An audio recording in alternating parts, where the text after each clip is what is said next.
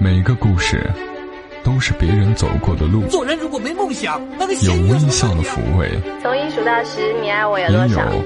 也有泪水的滋润。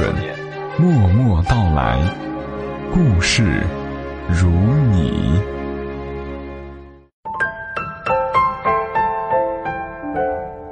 默默到来，故事如你。我是小莫，这里是由喜马拉雅独家播出的《默默到来》。用二十来分钟的时间和你讲个故事，说说话。今天讲故事的是小莫的朋友刘墨文。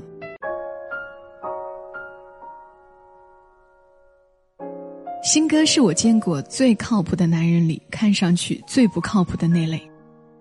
秤砣一样壮硕的身材，顶着圆寸头，一身痞子气，过飞机安检都得被人多查几遍。一小圈吃货男人帮出行时。他若走在前面，就会像黑老大带着小弟去砍人，路人皆要退让三分。这人还特愤青，凡是他看不过去的就要管一管。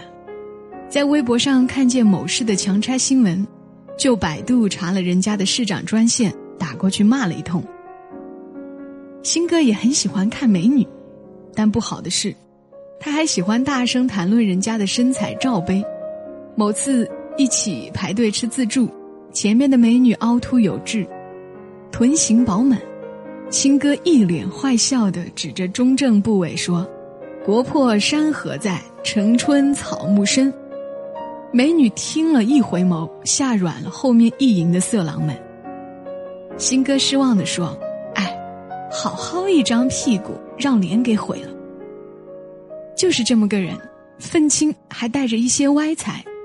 就算拉去拍偶像剧，也永远都是演谐星的料。我们经常挑最火的烧烤排档，吃最新鲜的生蚝。正是这样舒适惬意的时候，新歌总要忆往昔峥嵘岁月，说大学毕业刚出来的时候没有工作，房租都交不起，话费都是靠家里帮着充，手上除了吃饭的花费都没有多余的钱坐公交。后来熬到房租也交不起了，就出门步行去借钱，经常是顶着四十几度的天气徒步走十几个站，每天精打细算的过日子，牙缝里挤出一片天地。他说那时候就想带老婆吃一顿春饼，后来就瞒着老婆在外面兼职，每晚加班三个小时赚四十块钱，周末就两人一起去吃大餐。第一次去的时候，他看着老婆幸福的吃相，自己一直悻悻的哭。那是男人没钱的日子，穷苦疲惫却永耀光辉。现在我看见这对互相鄙视的胖夫妇，再也无法想象他们当初卷着春饼互相喂的样子。他们有过一段插曲，只是少数人知道。就在两个人日子逐渐转好的时候。新嫂工作需要得去北京出差一个月，寻常看这倒也没什么，两个人彼此信任，轻车熟路的交代些生活上的琐碎，新嫂就踏上了去北京的路。这一去可倒好，新嫂所在公司的北京分部老总一眼就看上了她，每天开车载她绕着帝都转，吃牛排喝红酒，早餐晚餐再加餐。扫货一层二层又三层，新嫂没见过这架势，半个月就缴械了，一个月后根本没打算走，这就又待了一个月，敷衍着新哥说是工作需要，新哥倒也没多问，等嫂子再回来就是收拾行李迁都京城了，新哥一下就傻了眼。后来听说嫂子收拾行李时，他也没拦着。自己穿着拖鞋出门跑步，能跑多远就跑多远。一边跑一边哭，哭得迷路了，眼镜也丢了，拖鞋只剩一只，才一瘸一拐的往回走，一脚一个血印。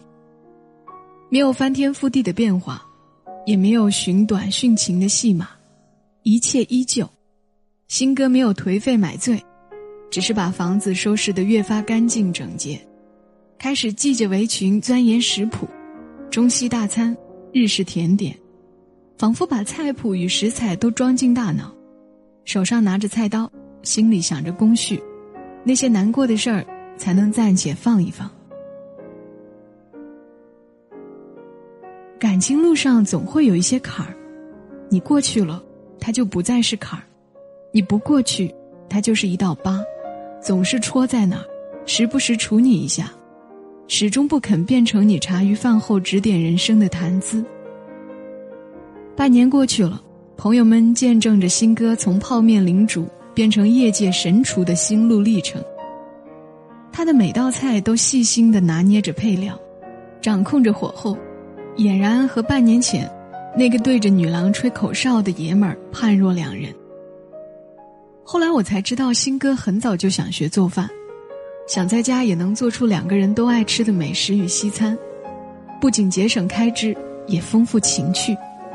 谁知这计划没来得及实现，便仆尾不如丝了。新哥却在这计划完全失去意义以后，迅速的实施了。他每时每刻。都在潜意识里提醒自己：这盘中的美味，他要独自一人吃下，独自一人。我明白，他用这样的方式锻炼自己的坚强。也就是这个时候，新嫂回来了，带着和新哥一样的疤。北京阔老没法娶她，因为阔老的千金不喜欢她。新嫂。也没耐着性子和他女儿相处，就步步紧逼着阔老。最后蜜月期过了，阔老的去你妈爱谁谁脾气上来了。新嫂眼看修成正果已无望，就主动辞职了。举目无亲的北京，他一刻也没想多待，须臾间提着行李杀回深圳。飞机起飞前，他发了个短信给新哥，内容是。晚八点到深圳，信息发出后就关机了。下飞机后，新嫂戴上墨镜，掩饰半年前义无反顾的尴尬。待到他走出机场，环顾四周，新哥站在一辆出租车前，缓慢的招手，干净而笔挺。两人回去的车上彼此恭让，连问候的寒暄都没有，就好像以往的某天。接新嫂下班一样，到家后，嫂子在熟悉的客厅里陌生的望着四壁，客厅多了一些储物柜，植物和杂志，井然有序。卧室里一席独背，方方正正，安安静静。新哥系着围裙，默默的煲汤，仿佛一切都一如往常。许久以后，新哥才告诉我，他在厨房做饭的时候。忍着决堤一样的泪水，没哭出声音，嘴却咧到了耳朵边上。一个人静静的声嘶力竭，一锅汤，没敢多放放盐。男人就是这样，明知道会遇见很多必然要妥协的事，却藏着一肚子委屈，怎么也不肯言说。想要自尊，不接受你回头，却也放不下你一人流落街头。想了无数次重逢的画面，看见你狼狈，也该觉得报应如此。预先准备好的嘲讽，一张嘴却变成了嘘寒问暖，想言也言不由衷，想气，却锲而不舍。恨比爱更容易放下。我问新哥嫂子在北京的时候，你想不想他？新哥说，不想。就是惦记。我说惦记不就是想，有什么不一样？我暗自感叹，果然男人改变世界，女人改变男人。一次别离就要了他侠客的放荡风骨。万能青年旅店说：“是谁来自山川湖海，却囿于昼夜厨房与爱？”直到我自己和心爱的姑娘分隔两地时，才明白。这想和惦记，还真是两码事。想念是主观的，带有自身强烈的欲望，想你每时每刻都在自己的身边，想和你一起吃饭，一起睡觉，一起逛街，一起洗澡，想参与你生活里的每个细节。想把自己刻进你人生的每一寸掌纹，而惦记，是一种沉默的温柔。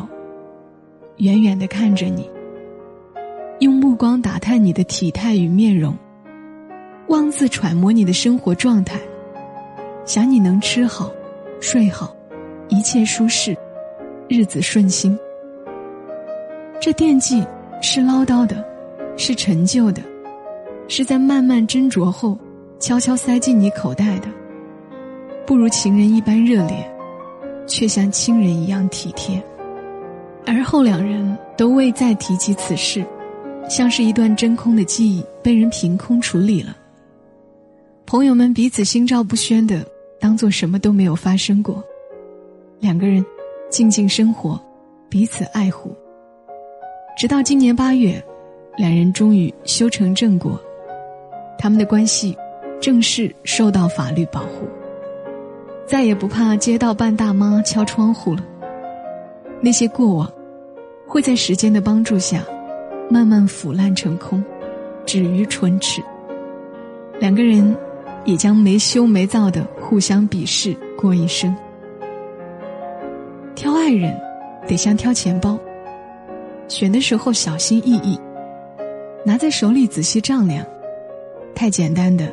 自己看不上，太浮夸的怕被贼盯上，就选拿在手里最舒服的那一个，放得进口袋，也装得了背包，里面夹得了全家的照片，也放着全家的保障。即使日子久了，洗裤子时忘在里面也没事儿。彼此摊开了心扉，把那些潮湿拿出来晒晒阳光就好。细心的数着人民币和银行卡，看着全家福，大把赚，大把花，大把摩擦，也大把幸福。再不马虎，也不辜负。新哥是好男人。他一开始就不是你理想的王子型，但却是一开始你就不用再去期盼他回头是岸的那种好男人。在披荆斩棘的前行中。拉家带口，擦汗抹泪，抚养无愧。姑娘们，要明白，你未来的真命天子，也许不高不富也不帅，但是这并不妨碍他用生命的一切去供养你，用自己的胃、肝和肾，为你换房子、换车，换有保障的生活。有一次，新嫂。无意中看见新哥的新年欲望清单，草草寥寥四行字写道：“饭菜做好锅里有，老婆裸着家里走，决赛电视正转播，桌上毛豆冰啤酒。”新嫂忍俊不禁，却也泪眼朦胧。故事最后，即使柯南没有娶小兰，一静。也没有嫁给大雄，那也不是现实。只是你早已不在梦中，过日子嘛，总得踏实点。日子久了，你就发现身边的这个男人最帅，能一心一意的站着，扛起责任，心里也有对未来的计划。他不做屌丝，也不做男神，就做了个耐着性子过日子的普通男人。最近某次男人帮聚会，新哥激动的和我说，他们公司办了两张工资卡，一张打基本工资，一张打项目提成。言及此处，新哥居然声泪俱下。我说：“新哥，你哭什么呢？这事儿有什么可激动的？”新哥低声回道：“你不结婚，你不懂。你说。”男人和钱较了一辈子劲，什么时候才算真正的有钱呢？